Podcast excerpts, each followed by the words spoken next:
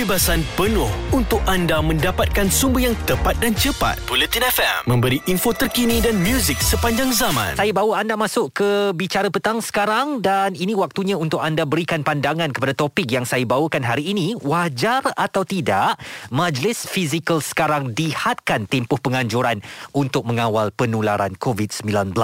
Sekarang ni apabila kelonggaran telah diberikan kepada negara kita dan rakyat sejak Oktober tahun lalu, ramai yang mula mengadakan majlis macam-macam majlis lah. Majlis perkahwinan, pertunangan, hari jadi, doa selamat, majlis keagamaan dan sebagainya. Dan kita lihat ketika Tahun Baru Cina, Christmas, Deepavali dahulu pun aktiviti kunjung mengunjung ke rumah serta makan besar dibenarkan. Tetapi dengan kes yang hanya berbaki 1,000 saja lagi sebelum melangkah ke angka 20,000 sekarang ya, kes harian COVID-19, apakah awak rasa majlis-majlis fizikal ini perlu dihadkan tempoh penganjurannya? Seperti yang dilakukan di Sabah, mereka telah pun menetapkan setiap majlis fizikal tidak boleh lebih daripada 2 jam dan arahan itu dikeluarkan Setiausaha Kerajaan Negeri Datuk Safar Untung susulan jumlah kes harian COVID-19 di Sabah yang mengalami peningkatan mendadak. Jadi katanya penganjuran majlis rasmi dan tidak rasmi kerajaan yang dijadualkan ditunda atau diadakan secara dalam talian bagi mengawal jangkitan COVID-19. Bagaimanapun sekiranya penganjuran memerlukan kehadiran secara fizikal, pihak penganjur hendaklah mewajibkan individu yang hadir menjalani ujian saringan terlebih dahulu menggunakan kit ujian kendiri atau daripada pengamal perubatan, dan penganjuran majlis adalah bagi tempoh 2 jam dengan kapasiti maksimum 1/3 ruang permis dengan pematuhan SOP. Okey, itu di Sabah. Tetapi bagaimana agaknya di seluruh negara sekarang? Wajib tak kenduri kendara sekarang ni atau segala majlis tu? Kita jangan batalkan lah. Kesian orang dah buat perancangan kan. Tetapi kita hadkan tempoh waktu penganjuran sahaja ya. Macam saya pun pada bulan depan ni adik saya nak kahwin. Pastinya dah ada macam-macam perancangan yang dilakukan kan.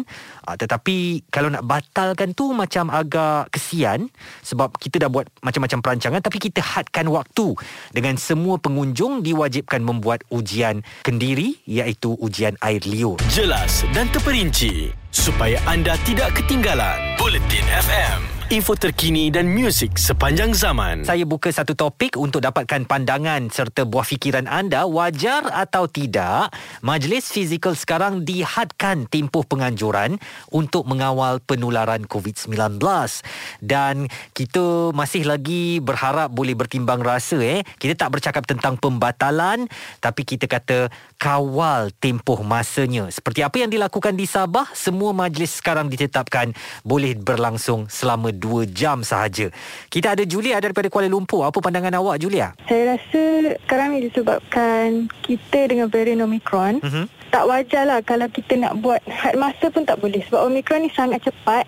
Jadi saya rasa memang tak wajar untuk buat segala majlis. Memang perlu batalkan saja majlis tu ataupun tangguhkan. Wah, pada awak batal je Ya, betul. Tapi kesian tau Julia, orang yang dah mungkin nak menikah, orang yang nak buat majlis kahwin ke, batal tu ada kos tau. Kita boleh je buat, kalau nak kahwin lah, boleh je buat yang wajib je dulu. Tangguhkan je majlis sebab kita kena bertimbang rasa juga dengan orang lain sebab varian ni bukan main-main. Tengok kes sekarang pun makin cepat naik. Jadi saya rasa dia pun perlulah ada timbang rasa dalam diri untuk tangguhkan majlis tu. Okey, jadi pada awak, kita jangan berkompromi. Siapa yang dah ada perancangan tu lebih baik batalkan kerana kena bertimbang rasa terhadap kesihatan orang lain juga Ya, betul. Awak tak ada ke jemputan-jemputan pergi majlis kahwin ke? Majlis saya ada tapi saya sangat menolak sebab saya pentingkan kesihatan saya. Awak ni antisosial ni, Julia.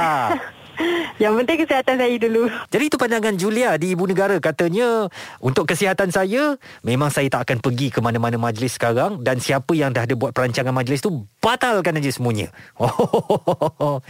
Agak kesian juga kalau mereka yang dah buat perancangan tu. Ada kepentingan anda di sini. untuk mendapatkan berita secara tepat dan pantas. Dua anggota polis maut bertindak atau berlakon sebagai bangsa yang perlu diselamatkan. Operasi mencari dan menyelamat SAR. Buletin FM, info terkini dan muzik sepanjang zaman. Wajar atau tidak, majlis fizikal sekarang dihadkan tempoh penganjuran untuk mengawal penularan COVID-19. Kita ada Julia dari Ibu Negara tadi yang tak segan silu, katanya batalkan aja semua majlis dan tak kisahlah dah buat perancangan ke, nak kahwin ke, buat benda wajib sudah. Jangan bawa susah kepada orang, jangan menyebarkan penyakit. Dan sekarang kita ada Zul dari Pulau Pinang. Apa pandangan awak, Zul? Kalau kita singkatkan sesuatu majlis tu daripada 5 jam ke 2 jam pun, it doesn't make any difference. Sebab kalau you tengok dekat shopping mall beribu-ribu orang pun, ada ke dia limitkan you 1% boleh masuk situ 2 jam saja? Tak juga kan? Betul, wayang sama aja 3 jam ke 2 jam kan? So sama je, tak ada beza pun. Bagi saya, yes, betul. Some people concern events planner, wedding planner, ballroom, function hotel, semua tu dah lama dah apa macam sampai dah bergantung, dah tak ada orang nak buka event.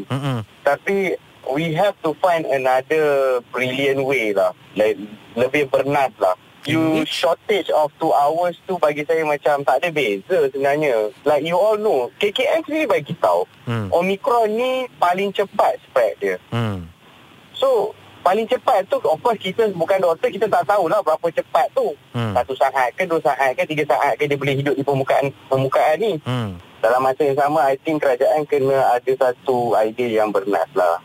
Bagi saya, you nak shortagekan semua majlis ke daripada ni ke 2 jam tu, saya rasa bukan satu idea yang bernas. Ada lagi idea lain lah. Saya mungkin tak tahu, tapi mungkin pendengar-pendengar lain ni. Tapi pendapat saya rasa kalau majlis tu tak penting, tak perlu buat lah kot. Macam Puan Julia tadi cakap, you batalkan aja.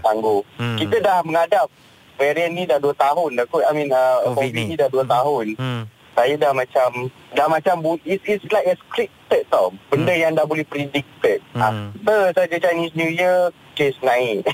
Nah, menjelang raya je, kes dah makin naik kan. Yeah. So kita bukanlah nak kata hari ni macam ni, tapi bukan mengeluh, tapi macam dalam masa yang sama dah fed up lah. Dah bosan dah muak lah, dah jadi muak. Dan dalam keadaan yang sama dah jadi macam kalau kawan-kawan macam dulu, kalau orang share kat kita berapa banyak kes hari ni kan, kita macam dah risau kan.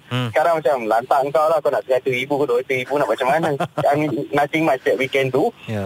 Kita tahu diri kita macam mana, kita tahu macam mana kita nak jaga SOP. Kalau kita dah orang kata apa, ditentukan nak kena COVID tu, kita tak boleh mengelak, itu adalah ketentuan, betul tak? Cuma kita ada cara yang lain lah, kena carilah benda yang lebih bernas. Mungkin mana tahu ada rezeki kita hari ni, pendengar-pendengar Puteri FM boleh bagi satu idea yang bernas. Dan saya harap bila idea tu dah bernas, janganlah ambil benda tu sebagai tak penting. It doesn't matter from where these people came from, tapi kalau dia bagi satu idea yang sangat bernas, implementkanlah. Itu dia satu cabaran daripada Zul di Pulau Pinang untuk kita semua. Apa agaknya yang boleh dilakukan? 2 jam make no difference. 2 jam ataupun hadkan masa penganjuran majlis 2 jam, tetap juga virus tu boleh menyebar. Jelas dan terperinci supaya anda tidak ketinggalan. Buletin FM, info terkini dan muzik sepanjang zaman. Wajar atau tidak, majlis fizikal sekarang dihadkan tempoh penganjuran untuk mengawal penularan COVID-19. Ini susulan arahan daripada Kerajaan Negeri Sabah ya, yang menghadkan semua bentuk aktiviti yang melibatkan penganjuran dengan kehadiran fizikal dihadkan hanya tempoh 2 jam sahaja. Saya dah mendapat beberapa WhatsApp di talian 0172765656. Wan Hasmiza daripada Kuala Lumpur menulis, Saudara Izwan, kita semua sekarang bercakap tentang bergerak ke hadapan menuju fasa endemik.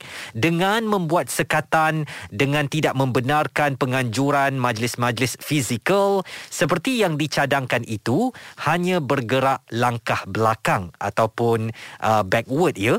Jadi tak perlulah bercakap tentang sekatan ataupun had masa bagi sebarang tempoh fizikal, kerana kita mesti memandang ke hadapan. Wah, boleh macam tu ya. Dan kita ada Saiful dari Kulim yang turut menghantarkan WhatsApp. Beliau menulis, boleh pula kalau majlis-majlis rakyat nak buat, semuanya kena kurang masa, kena had masa. Tapi untuk pilihan raya Johor, boleh ke kita buat dalam masa 2 jam sahaja? Oops, pedas pula dekat situ. Apa pandangan anda? Wajar atau tidak? Majlis yang kita nak anjurkan sekarang ni, kita jangan cakap pasal batal lah ya. Kesian orang yang dah buat perancangan. Adik saya pun nak kahwin bulan 3. Kalau bercakap tentang batal, kesian nanti. Macam-macam dah dirancangnya ya.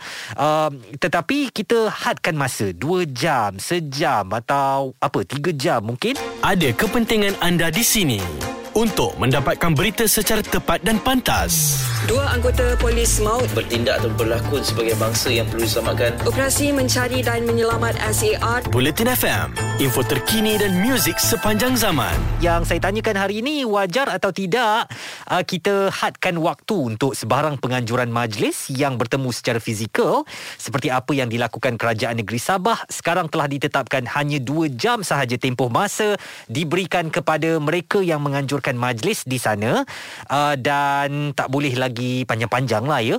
Mungkin juga ini suatu langkah yang boleh dilakukan di seluruh negara untuk mengekang penularan COVID-19 yang hari ini berdiri di angka 19,090 kes. Berbanding semalam, peningkatan hampir 2,000 iaitu 17,134 kes. Kalau kita nak bercakap tentang batal, kesian pula. Dan tadi seorang pendengar kita hantar WhatsApp, dia kata jangan bercakap tentang batal-batal lah sekarang. Kita nak bergerak ke hadapan, negara nak berubah daripada pandemik kepada endemik.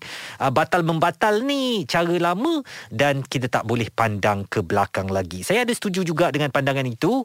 Cumanya sekarang ni kita perlu lakukan yang terbaik, jaga kesihatan kita, dapatkan suntikan penggalak anda untuk memberi sedikit ketahanan kepada badan dalam berdepan dengan COVID-19 varian Omicron yang semakin menggila di tanah air. Itu saja waktu yang ada untuk bicara petang hari ini, dan saya berucapkan terima kasih sekali lagi.